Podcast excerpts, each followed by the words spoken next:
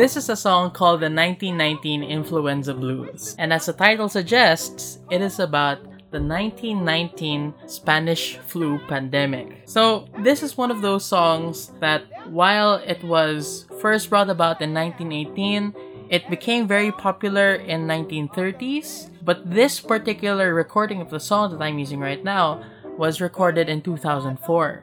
And the reason why, in my opinion, the song has such a huge, lasting, staying power is because it was actually a protest song with a more timeless message. One of the lines in this song says that the groans of the rich sure are sad. And it's obviously more of a complaint or maybe a sarcastic comment about class politics, about class privilege, more than it is a genuine expression of sadness over the inconveniences that the elite have to face.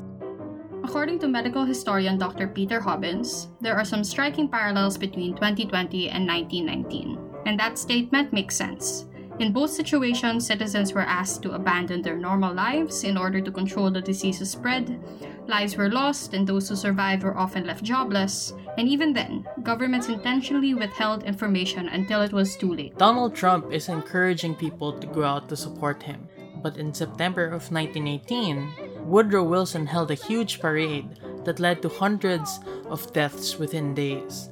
Right now, you have tinfoil hat conspiracy theorists saying that this is probably a biological weapon from China. But in 1918, the conspiracy theory was that it was a biological weapon from Germany instead. So, this is what's called a historical deja vu. And it's interesting that we call it the new normal, but it's not exactly new, isn't it? We're just repeating the same mistakes that we made more than a century ago.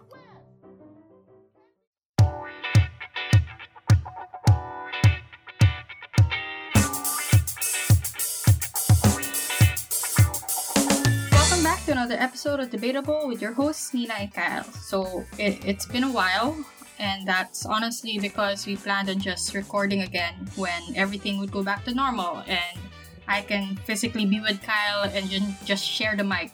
Because honestly, this whole thing with Zoom and recording separately is really difficult. But four months later, here we are. You sort of have to accept this is going to be life for a while, and this is our new normal. So we wanted to sort of talk about that. So how's your new normal been, Kyle? Honestly, my new normal has been basically just doing work, and I've never been this productive. Just kidding. It is me being miserable and trying to cope with it by trying to be productive, but I can't really do that because my mind just isn't on right now, okay? It is more about the world is collapsing around me and I can't even be with my friends when it happens.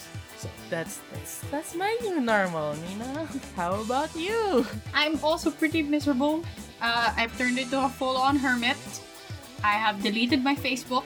I am barely on Twitter. I am an introvert that has been put on 300% introvert because the only forced interactions I get to have, which are usually debate and going out on dates with Kyle, have been taken away from me. And even when I tried with Kyle to debate online, as much as I had fun, and it went pretty well, I would say, as a social experiment, it still wasn't enough for me to feel like I was reconnecting with the rest of the world. So now I'm at home. I am the adult of the house because my parents don't live with me. I have to take care of my little brother. I have to handle all the bills, talk to Sky Cable, talk to PLDT to upgrade our Wi Fi, which they are doing, which is difficult for me to record this episode with, and my brother to have his schoolwork with. And basically, everything is falling apart. I don't know what to do. I've just sort of accepted that this is how things are, which is really bad, but I also have no choice. I, I would say though that as much as we hate it, Kyle, we seem to be falling into a particular routine. So we wake up, you do schoolwork, I play my Animal Crossing, we watch some One Piece together, then we talk about nonsense, we make hypothetical debate arguments together, and then we go to bed. And then the next day we repeat the whole thing over and over again. But you know, that's the new normal, and I think as a concept, that's the correct place to start with. Because majority of people probably understand the new normal as getting on with your life with a new set of schedules and routines. But what's the goal here? Like, I think it's okay to say that times are tough and that this kind of pandemic hasn't happened in at least a century. But I think the goal here really is that it will all end up feeling normal if you stick to the routine. Um, so as to why we have the routine to begin with, I think it's because independent of any outcome, like of what the routine is or what the routine will do to you, there's a comforting feeling in just having a routine in general. Yeah, but if you look at it, to fall back to a routine can look like a lot of things for different people, right? A, a routine for someone who's in a well off situation could look like waking up at the proper time in order to bake bread with their own sourdough starter or something. But a routine for someone who is not in a good situation could look like having to climb up a mountain and having to climb up different trees just to look for internet and look for signal in order to submit the homework that they need in order to live a normal life and actually graduate. Yeah. So I think that this brings to light a very interesting question since we do have a routine and it's comforting for us, but whose routine are we really protecting here? Because for a lot of people, they have to go out of their ways to do certain things. So I think the routines that we're protecting are actually for institutions. Like corporations want things to be back to normal, they want it to be back to business as usual. Schools want students to go back to regular programming. Uh, so basically, it's just a bunch of these different institutions wanting operations to go back to as close as exactly how things used to be. So I think for individuals, the new normal might feel comforting, but it's not for them. They are participants. We are participants, Nina but we're not necessarily beneficiaries of the new routine, of the new normal. I think that's kind of debatable though, because on the other hand, I think the new normal, even if it may not be for people, it, it can be, right? If, if people use it for self preservation and mental preparation. So actually, like a Twitter research has conducted that there are four needs during the time of a pandemic. So the first would be accurate and reliable information. Second would be customer and service support. Third would be distraction and levity. And fourth would be community and positivity. So while the first two needs are controlled by the way governments act, the second two are often dealt with as a community um, and how pandemics are collectively faced. So data mining actually has found that a lot of tweets and posts about the new normal are often lighthearted. These are people who talk about what they do while they're at home. Like I think one of the trending ones that used the new normal as a hashtag was this couple who ended up making picnic tables for the squirrels that they were finding in their yards. So in a way, the new normal seems to serve as a distraction. Um, and, and in that sense, I think there could be a benefit. Yeah. So I think that the phrase new normal can be a comforting term for a lot of people who have lost their old lives and, uh, and are attempting to find simple joys and silver linings in the new versions of the lives that they're living. And I agree with you that this is probably how positivity could be reached through the kind of acceptance that leads to people looking forward to new things and opportunities. So it's basically the notion that you can accept things and then use them as a way to create meaning. And this is this is positive nihilism isn't it? Like the world is pretty absurd right now but you must imagine sisyphus happy. So some would argue that this makes the term the new normal a good thing uh, because it manages to allow people to get themselves out of loops of despair, um, negative feedback loop of self pity. Uh, this is a similar argument that a person could make if the, for example, if the debate is about Filipino resilience being used as a term, like wow, they're very resilient, um, and most people will be like, yeah, wow, very resilient. But a lot of think pieces go like, well, we shouldn't really be celebrating this because they are still victims of a system so maybe an argument here is that yeah, sure, even if they are victims of some system, they are still able to make some meaning out of their experiences because of terms like these or because of attitudes like these. Yeah. So besides providing silver linings and good vibes, you could also say that the term does a good job of conveying that change needs to happen. Because there obviously are things we won't be getting back for a while or ever, right? So we won't be having huge concerts again or random handshakes after a debate or crowd gatherings in general. To say things would go back to the way things were is obviously a lie at this point. And the new normal is probably the best form to convey this kind of change. It's a genuine expression of things being different and having to move forward after the pandemic itself, if we ever reach that point. So basically, this is very debatable, especially because it's very similar to the term Filipino resilience and how it works as a concept. So personally, I, I can see the value in both sides of the argument. I choose to be positive in this regard though, because I don't think I can take any more negativity in my life right now. I think I'm gonna die from my mental illness, if anything. Yeah, so here's my bias though. I think it's more of the same hand washing by the people in power. Like I already tweeted some of my thoughts about this. I said that the phrase new normal is basically just an excuse for all the failings that our government has had in trying to contain the virus. So the government goes like, yeah, well, people are dying. Yes, we are borrowing trillions with apparently nothing to show for it. There's a SONA that not everyone can watch because one of the largest networks in the Philippines got taken off the air. There's an anti-terror bill that's very vague. People are getting unemployed, but oh well, it's the it's the new normal. Shut up. Stay at home. Shut up. Arte nyo kasi. It's simple. It's normal. Shut up. It's the new normal. Stay at yeah, home. so it, it gets worse when you find out how the term the new normal was actually used historically. It was introduced by economists and policymakers following the 2007 to 2008 financial crisis.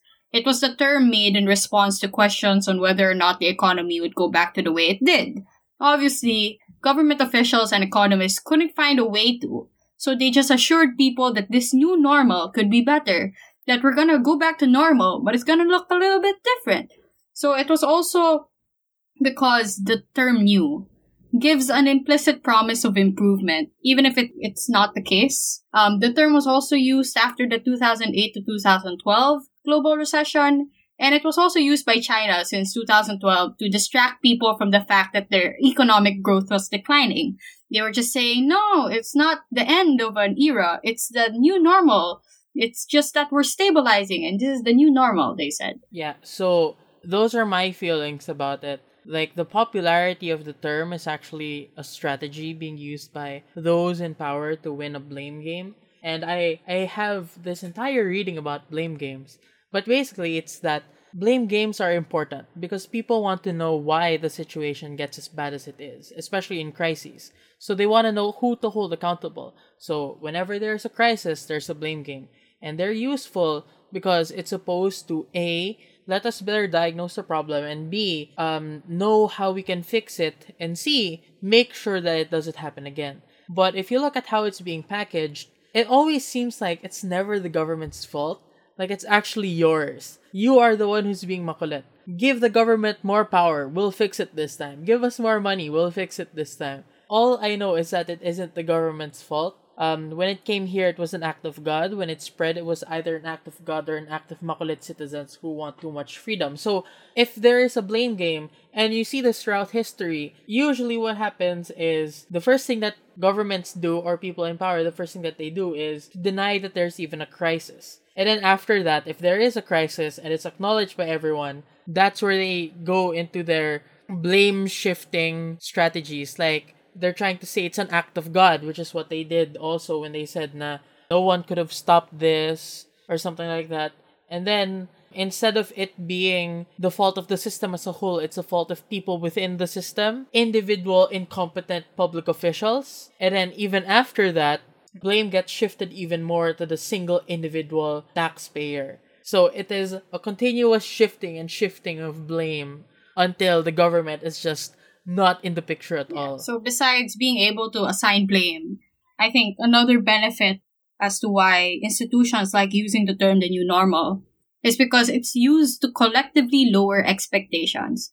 So even if there's no one to blame or the, the blame is like in so many different areas, at the very least you don't expect much anymore as people, as citizens, as people who have to deal with the crisis. Because one way it lowers expectations is because the government can basically do anything or nothing. Then they'll slap the new normal as a label for it.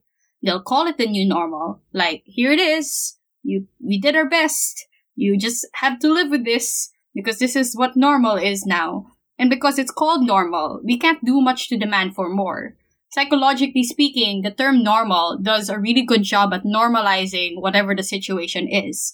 The other way that it lowers expectations is because we're just kind of going to be receptive to a lot of things because other countries also use the same term. And sadly, we don't always do a good job at looking at nuances. So if we use the term the new normal, and other countries who are better off and have better policies and better government officials and better hospitals, they use the same term, we are easily fooled to believing everyone is on the same page. Governments know this, and sadly they use it to their advantage because if they use the new normal, it's an ability to hide from criticism and fool people. If there's anything to take away from this episode, it's that terms can be very powerful as well as unavoidable. So realistically, I think that the buzzword, the new normal, will be staying for a while.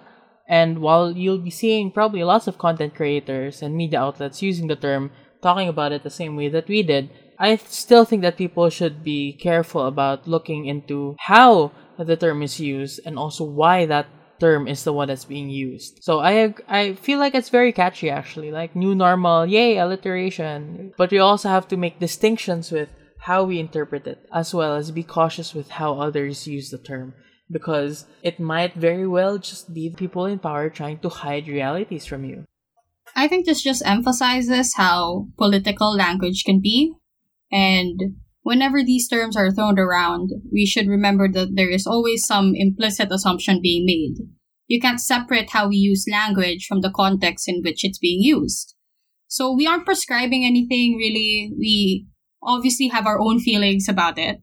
We just hope that this episode allowed you to see the many sides to the new normal and probably encourage you to look more into it, do more research.